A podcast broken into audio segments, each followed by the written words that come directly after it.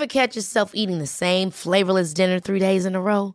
Dreaming of something better? Well, HelloFresh is your guilt-free dream come true, baby. It's me, Keke Palmer. Let's wake up those taste buds with hot, juicy pecan-crusted chicken or garlic butter shrimp scampi. Mm. Hello Fresh. Stop dreaming of all the delicious possibilities and dig in at HelloFresh.com. Let's get this dinner party started.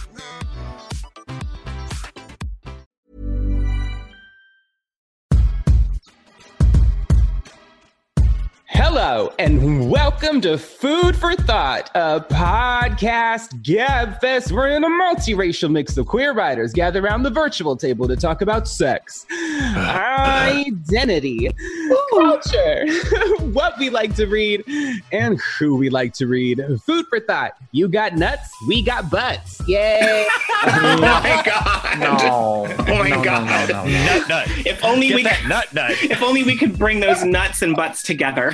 I Yeah. know. All we need. Oh. I'm missing it so Responsible, bad. socially distant nuts.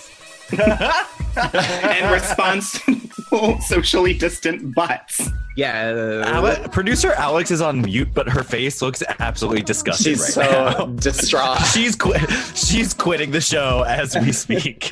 I doesn't can't know help it if I'm a poet. Come on now. Nuts, butts. It was the perfect rhyme. It was a sweetheart rhyme. It was perfect. It was I absolutely almost perfect. spit out my rosé. I'm so sorry. Uh, how many I'm boxes did you get today, Joe? How many boxes of, of wine did you get today? So it's 420. I bought two boxes of wine, which is eight bottles, and the eight bottles altogether was forty dollars. Oh. And uh, it's not a bad rosé. It's not a good rosé, but it's not a bad rosé. But you know, it's a, it's like that quarantine rosé that is just gonna. Mm. It's it's it's quantity over quality right now in my life. You guys, it's we had just kind help. of just help. talked about this a little bit before we started recording, but Fran was talking about how he uh, isn't really drinking that much. Um, and I, you know, I found myself not drinking that much either, but mostly because like I love like fun time drinking. You know what I mean? I mean, it's no, uh, everyone in this chat knows that I like to drink, um, but I like fun drinking. I remember one time we were all meeting up at a bar in like the East Village, and I showed up and I was like really upset. And um, I think one of you was like, "Here, have a glass of wine," and I was like, "No, I can't. I don't do the upset drinking or Yeah, like yeah, yeah, uh, yeah. the um, Yeah. anger drinking or the sad drinking. So it's been a little bit less, but I do happen to have these happy hours at five o'clock where I have a one white claw, and it does me very well. Thank you so much. That's a good way to. That's a good way to be. I am not big on drinking by myself. So I'm actually drinking less than I wanted to be, but it makes me feel better. Like the single most important thing to calming my anxiety is having a bunch of wine in my house. I was supposed to have Mm. some delivered right before this, Oh. and my wine store was like, order again tomorrow. We're closing the store. And I was like, fuck. I need So it. having the wine, not drinking it, but just having it, just in just case. having it just, Yeah, just yeah, for yeah, when yeah. i get for when it gets really really dark to know it's there if i have nothing else i have wine drinking alone is my favorite thing. Um, I'm definitely, you know, enjoying a glass of wine after like my crazy long ass days of work. So yeah, Rose and I are getting along just fine right now. Wow, that's very healthy, Joe. I'm uh, I'm definitely you know coping with um, my loneliness in a much more healthy way by getting high out of my mind every night and watching bad reality television. So. Thank you, Yeah. Alex, for paving the way I just for me. the hot Alex Cheetos. walked so I could run in this quarantine. oh my god She says that is she a literally is drinking mushroom tea right now. Alex is sprinting. If you're running, Alex is sprinting. Alex is always winning this race. Yikes. How I high are you right now, Alex? How Just high? thumbs up. She's just thumbs thumbs up. up, Just y'all. thumbs up. Uh, all we need So I am Tommy Teebs Pico, Indigenous American poet, screenwriter, single, and not actively mingling. And today I was able to get through one hour of Tracy Anderson DVD workouts on YouTube without stopping. That is strength and I'm Joseph Osmundson, scientist, nonfiction writer, and y'all, y'all, I showered today. congratulations. So proud of you. myself. but I'm did you wash your too. legs though did no, you I wash still, your did not, I still did not wash my legs. No, I absolutely did not wash my legs. I'm Fran. I'm a writer, editor, and uh, I'm in a very committed relationship with um, my right hand today. Uh, Ooh, and yes. most days, Yes. honestly, things are getting pretty serious. Um, if I'm Wow. gonna you know, I think we're going to get a domestic partnership soon. Do you think it's for life, Fran? Do you think it could be Yeah. for life? I mean, I, it's not really in my nature to, to commit to things long term, but we'll see, Joe. We'll see. Um, is this Fran's first relationship that isn't on social media? Also? you know what? I I have lots of relationships. They just don't appear on social media. Um, okay, so I'm Dennis Norris II, and I'm a reader and a writer, a former figure skater, and y'all, I'm on the I'm a bottom on the verge of a closed up bussy from this quarantine shit. Not a closed up bussy. I think it's go- I think it's going to No. I think it's going to close up and retract into Not my a body. Closed Oh, up bussy. no, no, Not no, a closed no. up bussy. The Oh brioche my Suisse has no center. the, the falcon cannot hear the falconer. The, The center will not hold. Oh, I just fell out. Dennis, will you tell us what we have on the menu this week? Um, thoughts. Today's topic is intimacy. We start with our iconic game swipe right, swipe left. We offer our trash ass advice and encourage a second opinion. We get intimate like never before, and for dessert, we have a new king. Ooh. Ooh, take it away. Mm, I'm feeling a little bit peckish. So let's start the top of the show the way any good top should with a little tease, our uproarious appetizer segment, Amuse Bouche. And to amuse your bouche is uh, we're doing a game. Who's got it? I got it. Today we Take are playing baby. Swipe Right, Swipe Left again, a lovely little quarantine edition. If you are not aware of how to play this game, swiping right is How a good thing. you. Swiping left, yeah, honestly, you should know how to play this game already. Or maybe you're like new to the podcast. That's fine. Our audio quality usually doesn't sound like this, but hey, let me tell you, I'm going to go through a list of things. Y'all are going to tell me swipe right or swipe left. Are you ready? Yes. Yeah, let's Yes. do this. Swipe right, swipe left. Buzz cuts. Oh, that's rude. I do need a haircut. You can just shut up about that right now. I need a haircut so bad. Where the wild things grow. You know what I mean? Like I- it's just all over the place. Y'all, I um I had a, a, girl that I had a huge crush on in high school, and she wanted to shave my head, and I let her do it just so that she would touch me. And in that moment, I realized that I have a very ugly shaped head. Like I have a ridge up top. Like I Oh. need this Ew. hair. I need this hair to maintain what little attractiveness I have. And so no, I'm so scared about what's gonna happen in the Oh, next two months.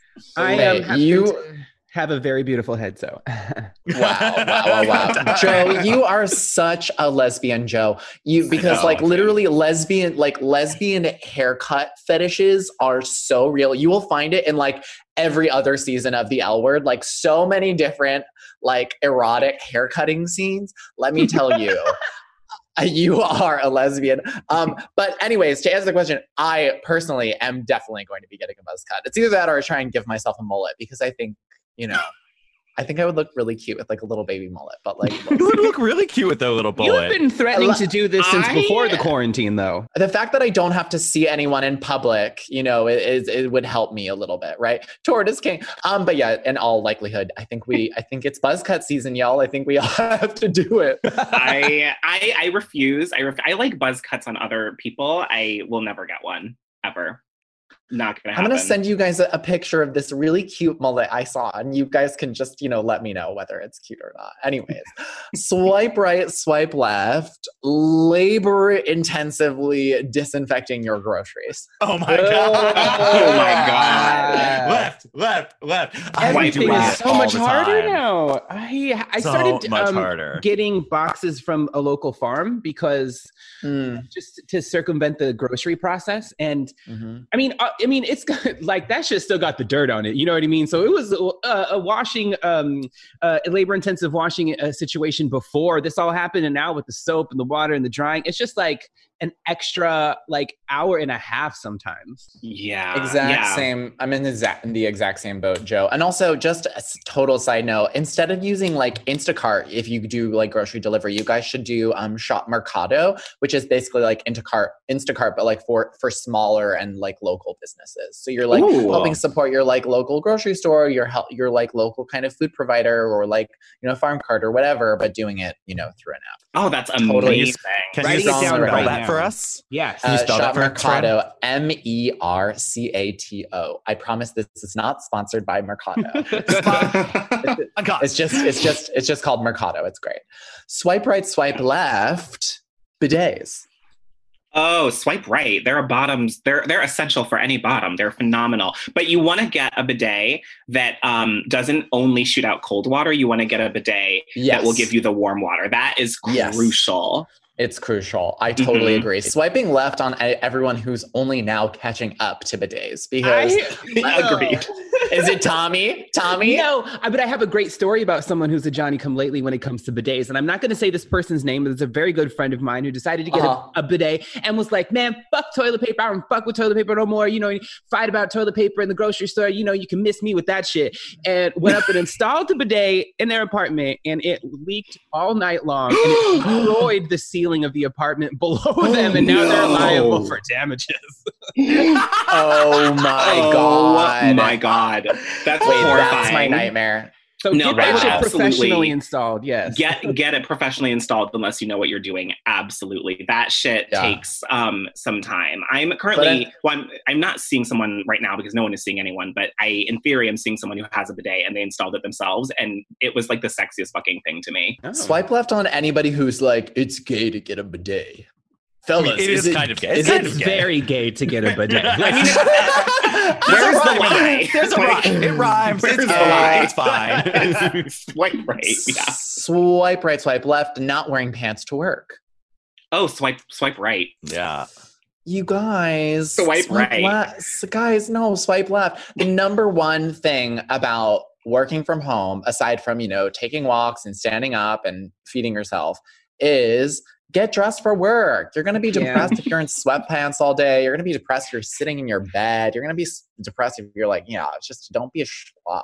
Like, Yeah, I mean, it helps. Yeah, I did Tommy? that too. I, I I feel like the weird thing is I'm paying way more attention to myself now than I did during the Yeah. quarantine. Before the quarantine, like I got a body polish. I'm exfoliating every day. I work out every day for an hour. Like I do the full like grooming and everything. And I get up and I put my outfit on and Yeah, I yeah, go yeah. sit at my table.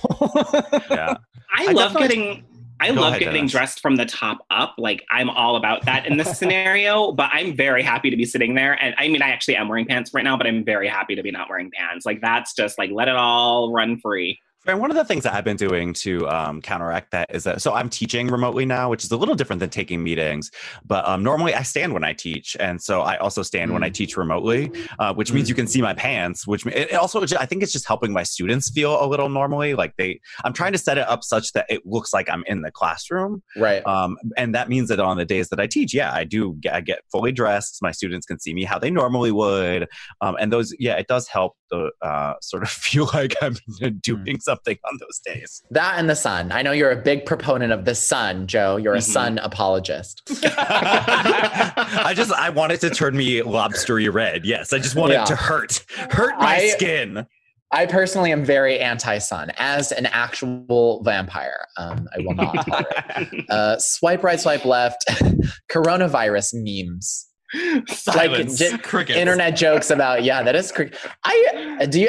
I don't know. Does anybody have? I feel like a lot of people have complicated feelings about them, and they're like, well, like, oh, I don't don't make memes about this. Like, it's not funny. But like, Listen, that Cardi B Funny. coronavirus Oh, song. it's so funny. Oh my God. Shit is getting real. It's so Shit is good. getting real. Man, when It's they so show. Elmo on that and then Bugs Bunny and Pam, Mhm. I was Yup. like, Dancers. so good. It's so good. It's and so then good. they, they inserted it into a Donald Trump speech, and I was just like, this is everything. I, I swipe right on the memes. I'm sorry, it might be problematic, but I just feel like anything that can provide a little levity is a good thing. Dennis, obviously, that's your least problematic take ever. Yeah. I mean, true. true. There there are a lot of memes that I'll just like I'm like okay I'm not posting that but that, that'll go straight to my Finsta but like I think in general it's like f- like let us cope with humor. You know what I mean? Yeah. Like I think Tommy is like definitely like like me in this instance. Like I I, I think that humor really is like a life saving thing, and if that's your way through this, then that's your way through this. I mean, you know, as a person who came from a reservation and whose uh, humor is deeply steeped in tragedy and trauma itself, sometimes that's the only way over. Yeah, as long as you're not punching down, right? Like as Yeah. long as you're not a Yeah. person in a pl- position of privilege punching down at people who are not, then yeah. swipe right, swipe left, fleshlights. I wouldn't know. Uh, I know. Wait, I- really? do you have one? I do. Well, I I work I work in queer media, so like I have tons and tons of sex toys that are given to me for free. One of them being a kind of How is it? fleshlight. Are you a Yes. proponent? Are you are you pushing this on the girls? Um, I would. I don't love. I don't love it, but I, you know, I was just thinking about, you know, toys. Everyone's reinvesting in their toy collection. Mhm. Quarantine. Maybe they like fleshlights. Fleshlights is like for like straight dudes. Not that there are any straight dudes listening to this podcast. Well, there might be like, um, but uh, you know, I think that um, Alex's face was like, Fleshlights are a nah. thing Alex is like absolutely not. But yeah, I think that um, uh, I don't know. I, I I really liked mine. So How I'm the only you- one on this. I'm the only one on the podcast who has tried a fleshlight. How is that possible? I don't know. Does your So- fleshlight have a booty hole on the outside, or No. or a no, JJ. That would a little really take me out of it. No, I would. I would hate that. Tommy, Tommy. Mine is much more modern. It, lo- it looks like a machine. It doesn't look like a butthole. It's, it's Um, a mid-century huh. modern fleshlight. yeah, brand. it's a mid-century. Yeah, yeah, it's from West Elm. It's an Um, Rhymes fleshlight. just a, a Jonathan Adler fleshlight. Um, no. Oh my god. uh, swipe right, swipe left. Virtual watch parties, like watching Netflix shows with your friends. I don't Yeah. do that. I would love to do that. Is there a Swipe- is there an app? for that? Tommy. Well, there's a um there are a few little plugins that you can do, but I think they're all stupid. I think what I do is like I'll just FaceTime my friends and we'll start the, the same show time. at the exact same time. Like we'll Yeah. time it over FaceTime and then we'll get off and then we'll just in, get in our group chats and I chat about it do through the whole episode. miss watching things with people. I do. Oh my god, Yeah. Tommy, I'll watch anything with you. Do you want to watch um I'm- Are You the. One that reality show? Are Oh my you the God, one? Let's What's- do it. Are you the one? Are you the one? Oh my oh, god, I've we- heard this is about like a that side show. note. Well, this is a total side note, but there's this amazing reality competition. Sh- well, the show itself is not great. It's called Are You the One? But they did a queer season of it where everyone, every contestant That's was um, sexually fluid, and it is insane. We should watch. I love those um like when they would do the gay episodes of those MTV dating shows like Next or Right. whatever and it Oh, would it be was like so good. It'd be like four four people trying to date one person, but then the four people in the van would just end up dating each other. It was like, that shit don't work for us. We're just gonna date each other. We're not looking for the one. We're looking It's for so the one right now. it's so good. okay, so we're here for virtual watch parties. Swipe right, swipe left. Virtual sex parties. Wait, Yes. where? Where? I I am just now hearing about these. Where do we find virtual sex parties? Who's doing these? Um, Can you I point the girls in the know- right direction? I know that there's a party called Inferno in New York, and I will say that when I was like talking to um, some party promoters in nightlife and sex parties and trying to get them to shut down before the city made them shut down, just for our community safety, um, Inferno was the absolute best in terms of listening and understanding and making the right call. And they've been setting up Zoom parties, and some of them are just chats and like check-ins and how's everyone doing, and then some of them are like sex parties. Uh, and there was a write up of one on, it wasn't on Out, it was on Huffington. I don't know where it was. There was a write up of one. We'll put it in the show notes. And um, it was like, yeah, they were like, if people were jerking off, and then a, a thruple got in and was doing a spit roast, and everyone was watching, and it was Oh, sort of wow. moderated by the party host. It sounded great. Yeah, I didn't, I didn't attend that one, but yeah, You know, Inferno. I- now maybe I will get into one of these. I have like I don't I don't know. I there's a certain level of anonymity that I like to preserve and why that's why I don't frequent sex parties. But yeah. maybe you don't could put, get a face mask, Fran. Like put a Right. put on a Richard Nixon mask. I mean, I, ha- I have tattoos. On I have theme. tattoos. you do have you do have distinctive tattoos. I've never been a sex party person, so I don't know. I'm glad that they exist though for people. Yeah. Like, I but I'm I don't know. I feel like I'm too shy to do that, and it would be like mixing different worlds because like I talk to my family on Zoom. like I don't know. I would feel weird. Oh, no, I can't. I mean, I'm just, I don't have the energy. Sorry. I am barely Yeah. allowed to do it with myself. So. All right, gotta go. Bye. Cha-ching! Get out your coin purses, benches. It's time for Penny for Your Thoughts. This is our uproarious, salacious um, advice segment where we take your questions and we give our trash ass answers. Thank you so much, Dee. Uh, this is Joe. I'm taking it this week. We put out a call for questions in quarantine, and us for like fucking idiots are going to do our best. We're just going to try, you know, and that's all you can really ask Just try, for. try. All right, first up, I have a very important question they ask. Do you have a list of books you'd recommend? Based on your recommendations, I've read Mostly Dead Things by friend of the pod, Kristen Arnett, and it completely rocked my world. Duh. Uh, I'm in the middle of Severance by Ling Ma right now, and I absolutely adore it. Yeah. In short, I need more. My city is probably going to be quarantined soon, so I'm amassing a collection of as much literature as possible. Thank you for being such a big part of my life and for sharing yours with me. Aww. Oh, I love that. that question. Um, so I have a couple of recommendations that are that are debut books that have just come out. I also want to encourage everyone who's in in a position to be purchasing books to support um, local and indie bookstores as best you can, and a lot of them are doing um, delivery, so that's a way to contribute to local businesses. Um, but the debut novel that just came out of out almost a month ago, "Temporary" by Hilary Leichter, is really incredible. It's had glowing reviews in every um, outlet and it's just wonderfully escapist and surreal. So it's the sort of thing that i think you can really lean into and read quickly because it's it's short and it's paced really well but just sort of lose yourself um, and have a few hours to not think about this the situation that we're in. And it's a great critique of late capitalism. And then i just started um, the new book by R. Eric Thomas that also came out in the last month called here for it which is which essays R. Eric Thomas is a really phenomenal freelance writer, queer black man, and the book is funny as fuck. So I would say find that one as well. Um, and those are going to be two things that I think um, can keep you going for a while. I also want to support a few friends who are who have like book coming out, books coming out, and whose um, kind of like either tours or like launch plans have been like postponed because of the pandemic, which is really unfortunate because usually, I mean, Tommy, you know this, your tour is like kind of the supply It's of all mostly your motherfucking uh, money's every- coming from there. Yeah. Yeah. Um, so shout out to um, a book called The Willies, a beautiful book of, of poetry by my friend Adam Falkner. Yay. Just came out, strongly recommend it. Um, this came out in the winter, but it's what I'm reading right now. Um, Cleanness by Garth Greenwell. We've talked about this on the pod already, but I'm just devouring that. So Um, good. Former guest on the podcast, Meredith Talusan, has a book out called Fairest about her experience as a trans disabled albino person. Um, she's super amazing, super smart. Her book is a joy to read. And then also, um, Matt Ortile has a book coming out called The Groom Will Keep His Name. That's a really wonderful. Finally, Cameron Esposito also had a book tour that was canceled, unfortunately. Um, and her book called Save Yourself is a memoir, and y'all should read it. I'm gonna start. Tommy? Yeah, I'm gonna start. Um, the Immortalist by Chloe Benjamin. Um, Morgan recommended it to me because it's like I was like, I want something plotty. I want something I can lose myself in. Um, I would suggest Sana Sana by Ariana Brown. Um, she was gonna have her launch party, I think, at AWP. So another person whose plans have been um, or whose tour and stuff has been um, postponed, and that's from Game Over Books.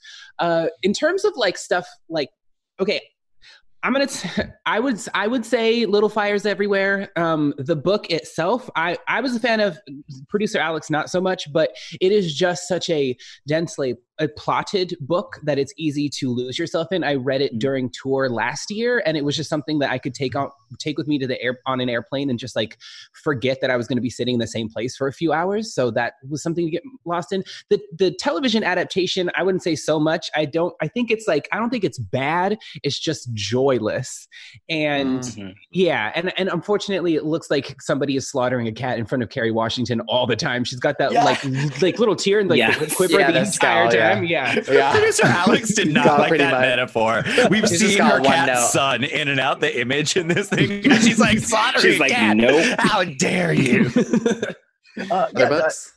Fran, uh, Fran actually took two that I was going to recommend, which was Garth's Oh. book and Meredith's book. Um, both Oh. highly, highly recommend those two.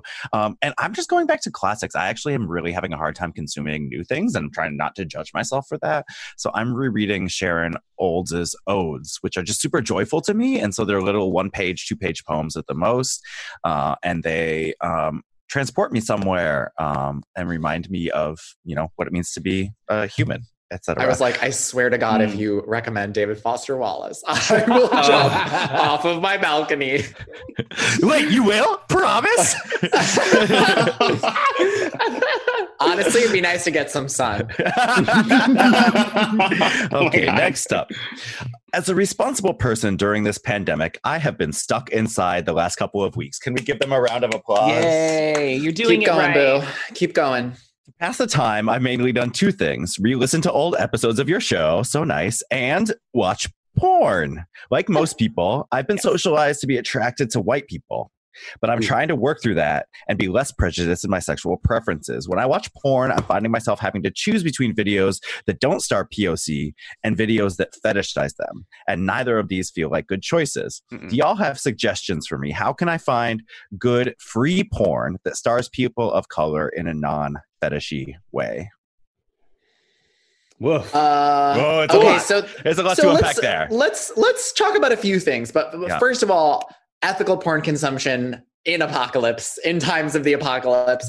I think that, you know, to tell yourself and everyone listening to this podcast, like sex workers are super duper duper in trouble right now. Yep. Their industry has already always been under fire, whether it was because of technology, because of governmental ordinances, because of just because of whorephobia. Yeah. Um, so you know, like that, always, always, always invest in sex workers. But you know, at this particular moment, like buy some porn. Like Pay for your porn.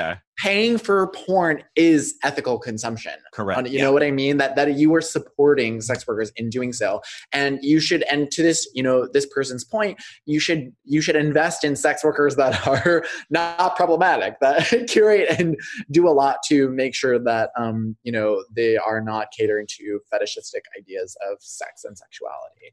Um, I think Joe, you were you were about to say something. Yeah, no, not at all. I mean, I think that especially this question is sort of about, um, you know, uh, like race in porn, and especially if you're mm-hmm. consuming porn across race, it is there is no way I think to consume porn both freely and ethically, right? So pay your porn stars.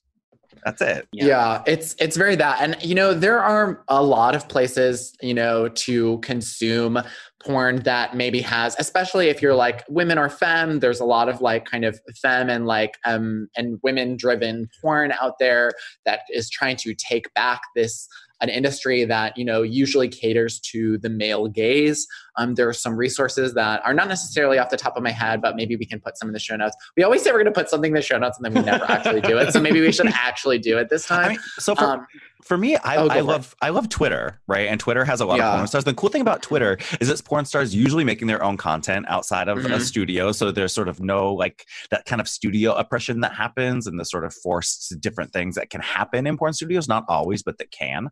So you're going directly to the people who are making the porn. They're often making the porn with Twitter porn stars, which is great. But you can kind of go there and they put up little clips of their video of their videos that are like two minutes long. You're engaging directly with their accounts. You can kind of like uh, scope around a little bit and decide, you know, maybe two or three people whose stuff you like and who you feel Mhm. like are not fetishizing, who you feel like are not problematic, and who maybe are not just not problematic, but maybe they're liberatory, right? Maybe they're people who imagine sex and pleasure in a way that it will actually unlock things in you uh, that you never even imagined. And for me, you know, I definitely think Cage, Cage Jock has a really good analysis of everything. And he's like, uh, you know, sort of usually sub, but sometimes with his cage on will peg people and be dom. And so it's just Mhm. like that, you know, sort of does the opposite of fetishizing. There's lots of different roles that he plays. And, you know, so I feel great about giving him my money. Yeah, I mean, Yeah. t- uh, porn is just so problematic, and not because it's porn. You know what I mean? Like, but um, Yeah. but I, that's why I just like solo shit. I like literally Mhm. just watch people masturbate. That's like what I like, and I especially like it when they're very verbal. That's the kind of thing that I go for. So I just be on the Right. OnlyFans. You know what I mean? Yes. Like that's that I'm Mhm. paying for it, and like this person is like giving me an experience, and I feel less alone. Yeah. Aw. Experience. I feel like I feel like there's a lot more freedom with OnlyFans also to kind of imagine the scenario that you want it to be than there is when you're watching something that's shot in a studio. And like I so like I'm not a person who's spent a lot of time watching a lot of porn in general. And OnlyFans is really new to me. Like I subscribed for the first time, I think in January of this year. Um, and so and I found it through Twitter. And I think that's another really important thing is like how do you find these people on Twitter? And it's like if you know of any um, porn stars kind of period if you start clicking on their profiles they're linking to other porn stars and you can mm kind of find people who are doing a lot of studio work and then you'll find people who are doing a lot of who are solo sex workers who are doing OnlyFans work um, and you can support them and you can support them on a subscription basis which is really nice because you're putting a little bit of um, income into their pockets so i agree i think that's a great way to do it and and it's just a, about a little bit of twitter hunt and if you're me you might at first feel a little bit surprised when all of a sudden you click on a on a Twitter profile and you see like like a fucking scene or a masturbation scene, but you get used to it. And actually, it's like really fun and really hot. Um, and it's also a, just a great way to get a taste of someone's um, content so that you can kind of get a sense of what they're doing, what they're saying.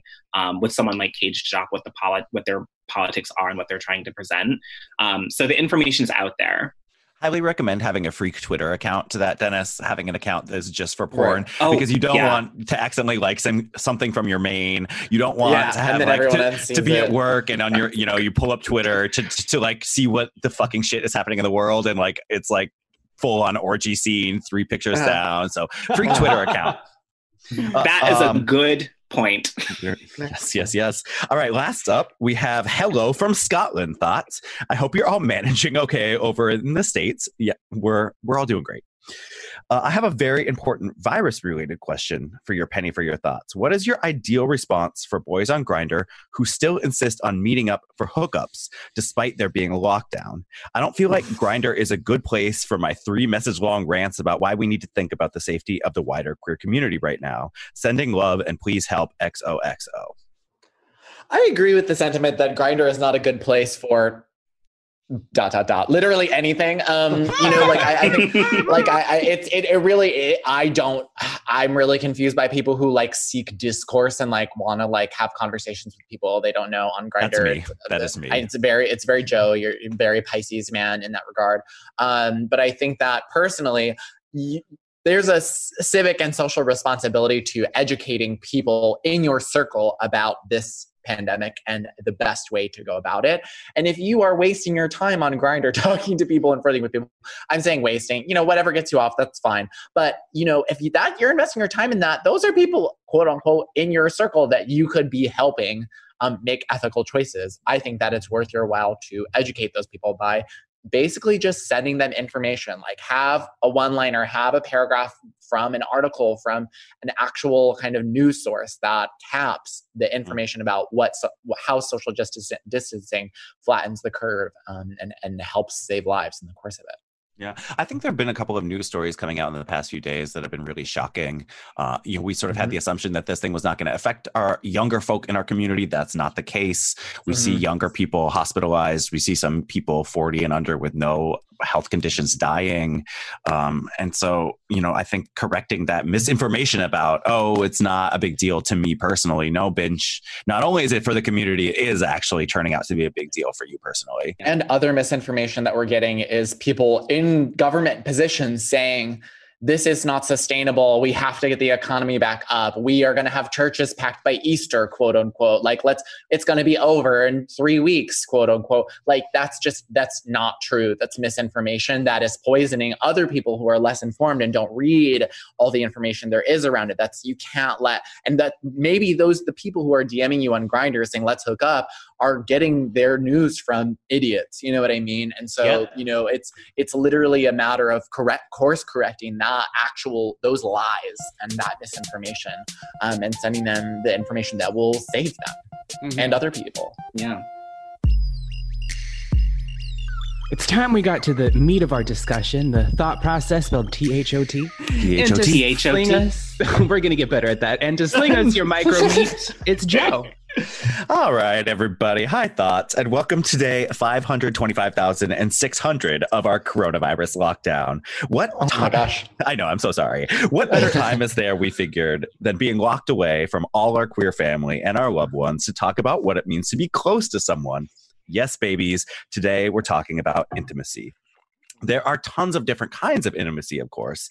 Intimacy can imply sex, like they got intimate, but gays everywhere know that intimacy is not a prerequisite for hopping on the D train. Intimacy is present in romantic relationships, but also in friendships, in work relationships, in family. So, to start, my perfectly isolated family of thoughts. Can you think of a moment in your life when things got too intimate? Um, Earth sign. Hello. many. Uh, Can you think of a time in your life when they didn't? Perhaps? literally, yeah. I'm like every intimate situation is too much intimacy. Hello. Um, if sex, if, if if I'm having sex and there's intimacy, I'm like goodbye. Like just full dissociation, goes like flying over my body. Um, yeah, no. Um, I uh, to be totally serious. Um, uh, I'm trying to think of something that comes to mind where. Uh, uh, so, so the answer, honestly, not nothing that comes to mind for me. Wow. Um, because because I, I I don't really do intimacy. um, like uh, like at least with with casual hookups. Um, like when I'm with people, the, the the most the number one feedback I'll get after is like, "Hey, you weren't really there." you know what I mean? That's like Oh so, that's like so that's so dark. But and you know I take that feedback and I you know you know help better myself. But Mhm. some people will say, "Hey, I didn't really feel like you were in it." Tommy? I have a question, and that is like, um, when we're saying too intimate, do we mean dependent? Yeah, what does that mean? Oh. No, by too intimate, I meant a time when um, maybe you trusted someone to be intimate with that, uh, and that trust was burned, or maybe uh, you uh, opened up and it didn't go well. Yes, Or in maybe that case, you, like- absolutely. Yeah. You- and that you- is like the reason for my intimacy issues now. I mean, I feel like Mhm. in both, like uh, I can think of a couple of friendships and also like a couple of um, near partnerships that like I felt like I um, exposed myself and was rejected, and I was like, well, never doing that again. Catch me later. I enter everything with caution.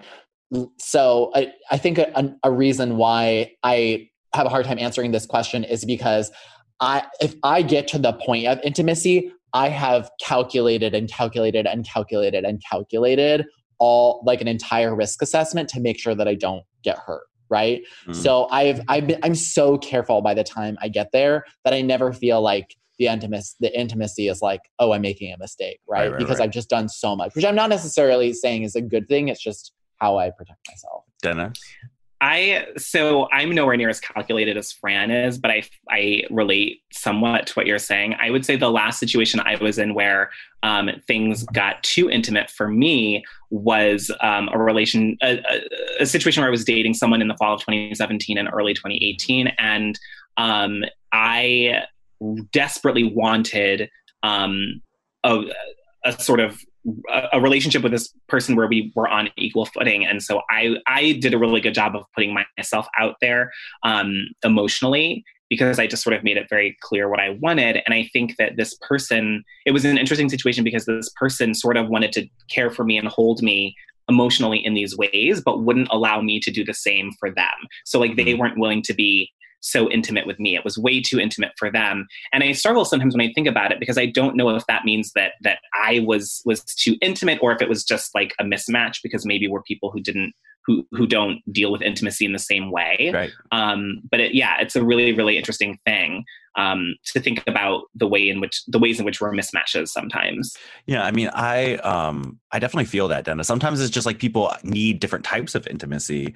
yeah Uh, to answer this question, um, there's a scene in my book in my book in which uh, someone was eating me out, and uh, a little bit of poo was in my hole, and that is definitely a time where I was way too intimate. uh, but to answer more, Fran's face is so upset. I I have no I have no He, commentary. he Fran Like, that Fran's face just there the facial expression he he made broke the zooms make me prettier feature it gave up it, it just stopped um no to answer the question seriously this is a huge problem for me because I love intimacy a lot and it's taken me a long time to be a little bit more guarded with my own heart I um I think a lot about people who, when you meet them, they're immediately like offering you all of these like forms of intimacy that usually one builds up to. They're sort of telling you about their past. They maybe are telling you about trauma in their past. They're maybe sort of opening up about family Oh, stuff yeah, that normally yeah, you would build up to. They're maybe saying like how, like within a day or two of meeting, like how close they want to be with you, how they want to do everything together, and this and that Mhm. and like all of those things sort of uh and when I was younger, it would make me feel like, oh, I've really found someone here. But I had Right. to learn by fucking trial and error that those things are often like come quickly and leave quickly. That that that Mm. intimacy does Mhm. actually need to be earned, and that that pattern um, can be a traumatic response on the other person's part um, to Mhm. some issues that they haven't dealt with, uh, and sort of it might pull you into some of some of their issues and codependencies. And I think Teebs, you were hinting at like what's the difference between int- intimacy and dependency and c- dependency and codependency especially at this time when we're right now like we're both so isolated from one another but then that ma- means you're so dependent on your friends for any sort of interaction Mhm. Mhm. Right. Like I- intimacy, the stakes for intimacy just got so much higher. Yeah. Yeah. I often have the problem now that you mention it. I have the I, I think because uh, this might be sounding like I'm blowing smoke on my own ass, but I I'm I pride myself on being a very good listener, and so I I found a lot when I was younger, and I'd be at like parties or something, meeting people for the first time, um, that they would disclose things to me yeah that I was like, "Uh," and I would talk about this with my friend Chantal because she's like a similar person, and it's like, how come like within the first like half hour of knowing you, I know all of your motherfucking tea. You know what I mean? Like I know where on the doll they touched you. You know what I mean? It's just like I'm not. I don't want that information. I'm not a priest. I'm not a therapist. I'm not a chemist. You know what I mean? Like I'm not here to do your emotional labor. And I, I found it an early friendship, a friendship early, early, early on that um, I, I, I try. I, you know, I, I was still young and I was naive, and I thought like I, I would give everything for this person, and I realized Mhm. I could give everything, and they would take it all. they And I was like, take oh it. no, no, no, Mhm. I can't actually be with somebody like you anymore. Here's the thing: you'll know if we're actually gotten to the core of our uh, of our beings if you see my feet. Up until then, we ain't Oh. that close. now, I'm, Oh now my I'm, God. I'm going back through my memory. I'm like, have I seen Tommy's feet? Have I seen No. Tommy's feet? Have I seen you have Tommy's feet? No, oh my not. god. I think it's a particularly prevalent question, and this is something that we're starting to talk about in like at this very specific cultural moment we're in, where like we intimacy means a completely different thing when we cannot physically touch people, right? Mhm. And you know, sh- shout out! My heart goes out to everyone who, um, where uh, uh, physical touch is your number one uh, love language of the five love languages. So sorry for you at this time, um, because that's something that everybody I feel you know it's it's really deprived of. Even if you don't like being touched, I'm someone who doesn't love to be touched. It's not my primary. Um, so you know, I it's not something that I. But even now, it's just like, oh my god, I just like would love to be spooned right now yeah. um, uh, I think that um, intimacy has a new meaning, or at least Mhm. a version of intimacy has a new meaning in that I'm FaceTiming friends every day. I'm Yeah. FaceTiming, and not just that, I'm FaceTiming people that I've never FaceTimed before. yeah. right. Same. People, Mhm. people that Yeah. I've only ever texted in my entire life, or maybe got drinks with, or something like that. I now am calling or FaceTiming, which is, I think, in a lot of ways, calling and FaceTiming is something So that's more intimate. more in more intimate than going to a bar with them, Oh right? my God. Because Yeah. because you have gone out of your way to do something that is exclusively about conversation, right? Conversation is the currency, and you have dedicated yourself to an uninterrupted amount of time with this person, uh, and you're there literally to talk. Dennis. Well, yeah, and I think um, one of the things that you're touching on that's so interesting for me is the idea that like like calling people and like talking on the phone used to be a really commonplace thing. Like that was the primary way that my friends and I communicated with each other when we were in high school. If if we didn't live super close to each other, like we would talk on the phone, and like my parents would get frustrated, and they were like, "We have to get a second phone line because you're on the phone too much." You gotta And remember a second phone line. I Oh. do. Remember a Uh, second so- phone line? That's Before how I you- knew someone was rich. If they were rich, they had a second phone line. My parents were like, not and not ever. Get off the fucking Well- phone with your little fucking friends. and a separate and a separate line for your dial-up internet as well. Remember that? Yes, like you had to have that. Um, and so wow, I've just aged us. And but it's interesting because like as I came of age and started dating, like that was a thing that was no more. Like I have had whole relationships with people, and we barely talk on the phone and if we do it's only for a few minutes and it's only a really quick convenient like thing um, but I think that's really indicative of what's happening in this moment, which is really interesting for me, which is that intimacy, which I think has been feared for so long for so many people. When you look at like so many therapists talk about the idea of like fear of intimacy and, and, and fear of the different kinds of intimacy are like at the root of so many people's relationship problems, um, both in their romantic relationships and in other relationships. And it's becoming um, now it's like everyone has a fear of losing intimacy because we can't um, meet up with people because the physical aspect of that for so many of us has has been disappeared and so we have to go after it now and i think that's that's like a really significant paradigm shift yeah i'm really struggling with that because i have mm. huge massive phone call anxiety.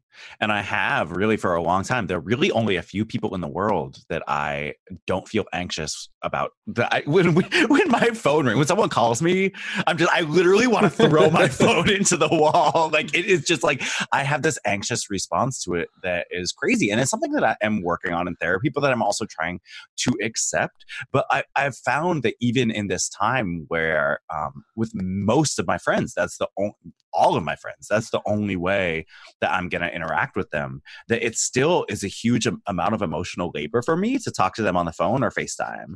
Like mm. I just mm. feel exhausted afterwards. I'll have like a 10 or 15 minute conversation. Fran, Fran is losing it. We are opposite I, people. Yeah, yeah. I mean, I love I just love the sound of people's voices. It's my favorite thing in the whole world. Like talking, singing, everything like that. And so I find so much comfort in hearing the sound of someone's voice just because it is like the added element. I was thinking about how you can show affection without touching someone. And oftentimes for me, that is like letting someone hear the sound of my voice and hearing the sound of somebody else's voice. So you can hear the affection in somebody's voice. You know what I mean? And like mm-hmm. that gives me a lot of solace. And also I find that here's here's the thing. I'm not breaking the mold by saying if you have trouble with intimacy you probably have trouble with yourself. So I'm just going to lay it out there. Yes, that's probably my main modus operandi. But being in the motherfucking quarantine, I am with myself in ways that I have never been before. And I am yeah. seeing parts of myself that I was like, you know what? I would probably try to run away from you. I'm literally seeing crevices in my body that I've tried to ignore. You know what I mean? And so it's like having this, having this much time with myself, I feel so much better about myself. Do you? Like, yes, because it's like, oh, what was I so fucking afraid of? I'm actually mm, pretty yeah. great. I feel that. I feel that too. Tommy and I are very similar in that way when it comes to the human voice. Um, hello, Sagittarius, yeah. perhaps.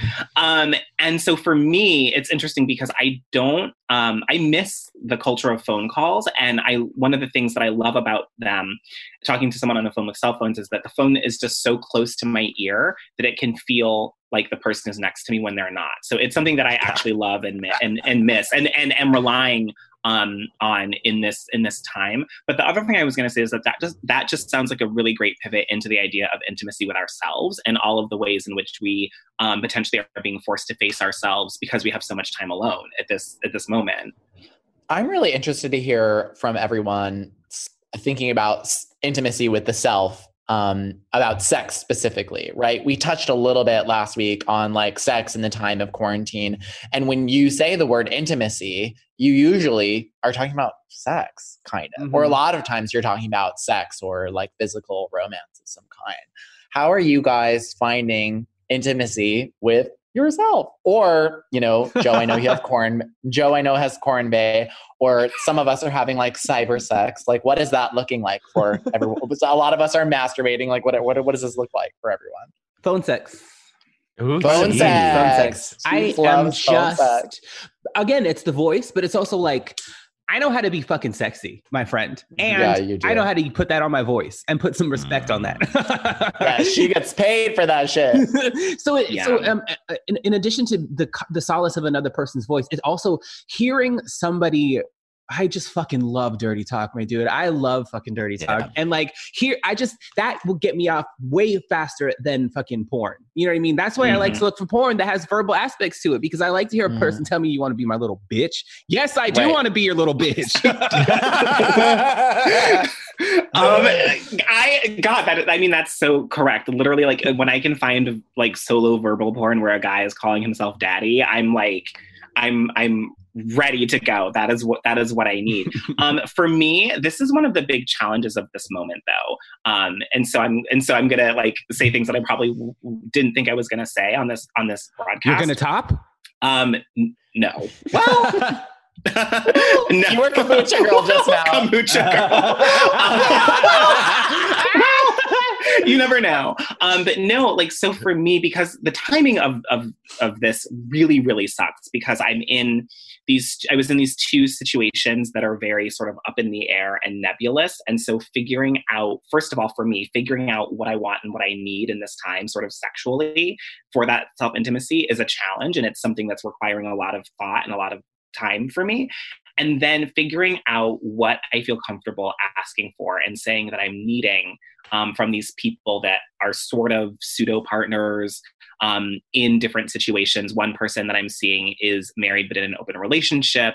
Um, and so navigating that when I'm asking for things that I wouldn't normally ask for or that I'm wanting things that I wouldn't normally ask for is something that I just am taking a lot of thought and conscientiousness with. And then my other situation is something that is brand new. We had an amazing first date literally five days before the city shut down. That's hilarious. and and so learning how we communicate and what we need and how what's best for both of us to sort of get through this situation and make sure that we have the same momentum and energy um, at the end of it is like challenging for me. So it's a lot of um, figuring out again what i feel comfortable what i need and what i feel comfortable asking for because it's just i was in two very nebulous situations Mm. I gotta say, it's my I'm this this is my ideal time to shine because like I can have this phone sex with people and I can sleep in my bed by my motherfucking self. Like I'm thriving, okay? you were born for this. I think that you know, Dennis, your your kind of prompt about self intimacy is like a really powerful one, and something that you know I think that all of us are really, really, really t- in- inspecting in ourselves at this particular moment. I personally am someone who dissociates hard during sex and intimacy, or also everything. Um, and so now that we have all this time to ourselves, all this all this meditative time to ourselves you're forced to have a mindful, or rather, you should be, you know, telling yourself to have more mindful masturbation Mhm. experiences, mindful se- int- uh, spaces with intimacy. We've talked about the erotic self and what it means to have an erotic life without a partner, right? You know, go back and listen to that episode. But like we, we I think it's it's a really powerful thing for all of y'all listening to this pos- podcast right now to do more than just the the one and done like jo you know what i mean or like outside of like masturbation like you know think about how your body feels it's like not fun right now but you have to pay attention because we're sitting a lot sitting's Mm. bad for you we're not Mhm. drinking enough water that's bad for Mhm. you you're not you might not be feeding yourself three meals a day right that's an aversion of intimacy just Mhm. knowing your body is is Mm. something like that and i think Yes. that right now your sex life uh, or rather your self sex sex life is something that you can improve upon with poise and mindfulness and things that you otherwise would not explore And it can also help with anxiety to check in literally with Mhm. your body. It helps me Mhm. just to be like, what do my feet feel like on the ground right now? When Yes. when I start to spiral. And so like and oh, like where where do the ends where do my fingers end? You know, like little Mhm. things like that that bring me back into myself that just really help with the motherfucking panic of the goddamn world right now. So, I mean, you know, for me, this is like a really tough time because my definition of intimacy is not sex at all. My definition of intimacy is um, comfortable silence with a loved one. And you corny ass bitch. I know. I fucking hate you so I know. much. You ruin everything. I know, and, and that and that can be um, that can be like after sex with a partner, but that can also just be with best friends. Like when I think about um, intimacy, I think about driving in a car with my best friend Whitney, and like music is on, and we talk. But then we also just don't talk. It's like fine, you know. It's like no matter what happens, everything is fine. And so one thing that I've been doing to fill that intimacy hole is like um, FaceTime co-working, where I don't get anxious Mm. about it because it's not like a phone call, but like someone is in their home Oh, and I get I'm in my saying. home Like virtual writing dates. and we put on FaceTime and we chit chat, but mostly not. It's like, and I actually had a moment where I really cried the other day because I was having a really low day and I was FaceTime uh, working with someone and I had my headphones in, which I don't always do, but that day I did. And uh, they were in Brooklyn and I was looking out my window and my window was open. And so I could feel the breeze uh, and there were no birds in my neighborhood, but I could hear birds chirping through the FaceTime. Mm. And You know that Mm. reminds me of um of Anne Sexton and Maxine Kumin. Um, they used to call each other and then put the phone down and then type and then write Yeah. with each other. And then like if one of them Yeah. wanted to like ask a question, they would like do a boop boop on the side of the phone and they would like pick it up. But it was just like holding themselves accountable, but also being like, and we're kind of shut-ins. Yeah, but it's I like being that. together in the way that you can. And it was the, the moment where I really felt so emotional was I was like, I was being with the nature of his house, not just with him, but like with the birds outside his window. Mm. Um, and it felt really, it felt like that was a way to be close to someone in a way that makes me feel intimate and cared for and loved. I think you're writing a poem, Joe. Oh, I hate, I hate poets. I'm feeling full, but like I can fit one more thing inside of me. Dennis knows how I feel. Ooh, not Uh, for this- long, y'all. Not for long. this week, we're the going to talk brioche about. suisse is closed. Oh Lord, The- we're, for business. We're talking about Tiger King on Netflix about the gay gun toting bleach mullet having polygamous wildcat aficionado Joe Exotic. What are your thoughts on this shit? oh I- my God. You know what's so funny is okay. So like I'm reading, um, uh, I'm reading a lot about how what it means to write for the screen right now. I'm working on a pilot. I'm working on a feature, um, and one of the one of the like there's like this big long section about you know not adding too many details into a character or giving too many turns to a plot or like like doing too much and it's just like oh this character has too much going on like it's just not realistic Mm. Joe Exotic is a one of these. I mean, all every character in the show is like if you fictional, if this were fiction and you brought it to a class, People would be like, no, no. Everyone would be like, "This is not realistic. This is not. This is, but this is a motherfucking docu series. What is going on? I mean, loosely. I mean, the the, the top line is there are these two. Well, there are three ish, four ish zoo owners, and they all hate each other. They're across the country, but there's this particular rivalry between Joe Exotic and Carole Baskin, who are like rival um, zoo owners. And it's Hey just there, they're- all you cats and kittens. yeah, it's just it's but every character is so insanely abnormal and so rich and so complex and so fucked up and and everyone is evil but also eh, you're kind of rooting for everyone but like at the same time you're like no everyone should go to jail or like you know oh wait maybe all the tigers should just eat them like Yes, it's yes. Hmm. Did Carole Baskin kill her husband? That's in like one of the first episodes. It's not a spoiler. Okay, everyone knows that my favorite thing is evil women, and so yes, she did, and I stand Team Carol. And she fed him to the Carol all tigers. way. She fed him to the motherfucking tigers. And Absolutely, he deserved it. Otherwise, he absolutely deserved it. Um, this He show did deserve amazing. it though. Um, and yeah, once again, I work at Netflix. Full disclosure, don't sue me. But like, I have nothing to gain if you watch or don't watch the show. It's just very bizarre because the guy is literally gay, and you're like, how is this person real? Like, I, Mm. I and you know, and uh, you know me, honestly, like one of my favorite things is quote unquote negative queer representation, right? Like, I love when a queer person gets to be bad, right? I I think that I love the complexity of an evil faggot, and this is one every this is one oh. evil faggot you guys. like let me tell evil. you it is bizarre. I i my jaw dropped so many times in the first two episodes. The last two episodes are really dark. but- They were My job yeah. was perpetually dropped. Like every Yes. twist was just like n- no, but they not, Yeah, not I didn't think it could go there, and they did. and like not only could it go there, but they have the footage. You know what I mean? Like Yeah. not only did that happen in real life, but they had the footage. And then what I was so confused because there are a couple of times where the show documents this giant destruction of the footage for one reason or another. right So you're like, you see the footage go up in flames, but then you're like, how did I have everything already in the documentary?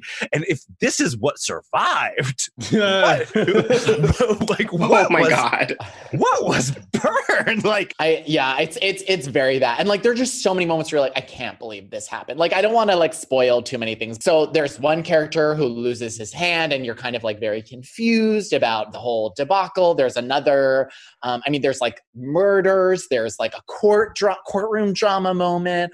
Um, there are so many different like twists in this. There's like a, a, a Mormon guy who has like nine wives, and like Joe Exotic has two husbands. Yeah, and and they- are they like, straight so or are they gay? Are his Yeah. husbands straight or gay? and there's I- drugs in it. Oh my god. I kept wondering, like, It's how does this man keep getting young husbands, and it's like, oh, he takes Yes. advantage of their addictions. Ooh. Yes. Oh, I mean, oh my there's, God. de- there's definitely an ethical.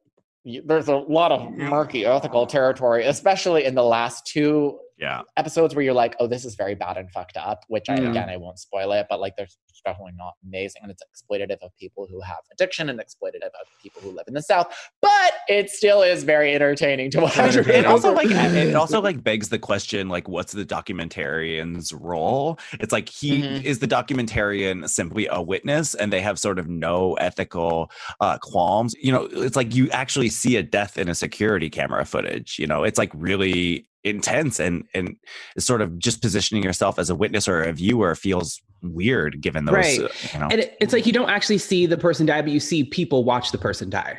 Yeah, thank you to everybody who got into my um my messages, my my DMs, my mentions, my texts, my emails to tell me that there was a new series and that someone in it was six foot six. So thank you. it's so true.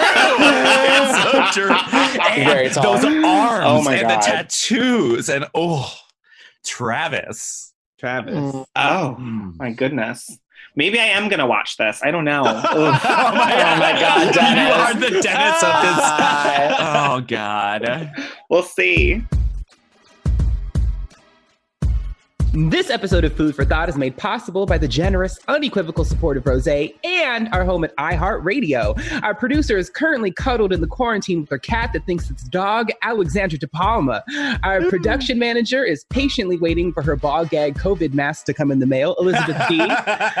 Our social media manager is shocked that any of you, and myself included, shocked that any of you thought Debrat was straight. Anyway, Christina Tucker. Subscribe, rate, and review us on iTunes, or else next episode will be one solid hour of Joe breathing into the mic. I am Tommy Teebs Pico. You can find me at Hey Teebs, H E Y T E B S, on all relevant social media. I'm Fran. You can find me at Fran Squishco on Instagram and Twitter. I'm Dennis Norris the Second, and you can find me on Twitter at the Earl Denden, T H E E A R L D E N D E N. And I am Joseph Osmundson. You can find me at www.josephosmundson.com.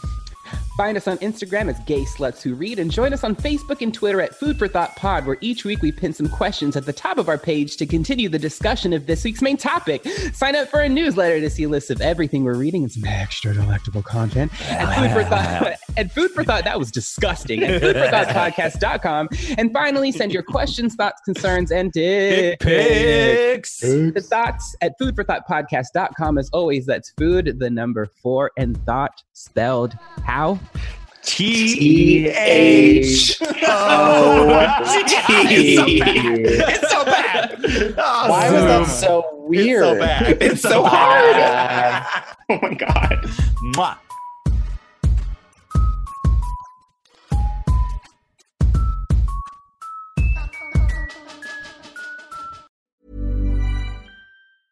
Even when we're on a budget, we still deserve nice things.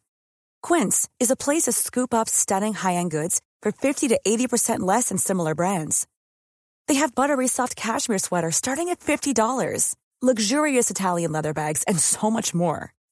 Plus, Quince only works with factories that use safe, ethical, and responsible manufacturing.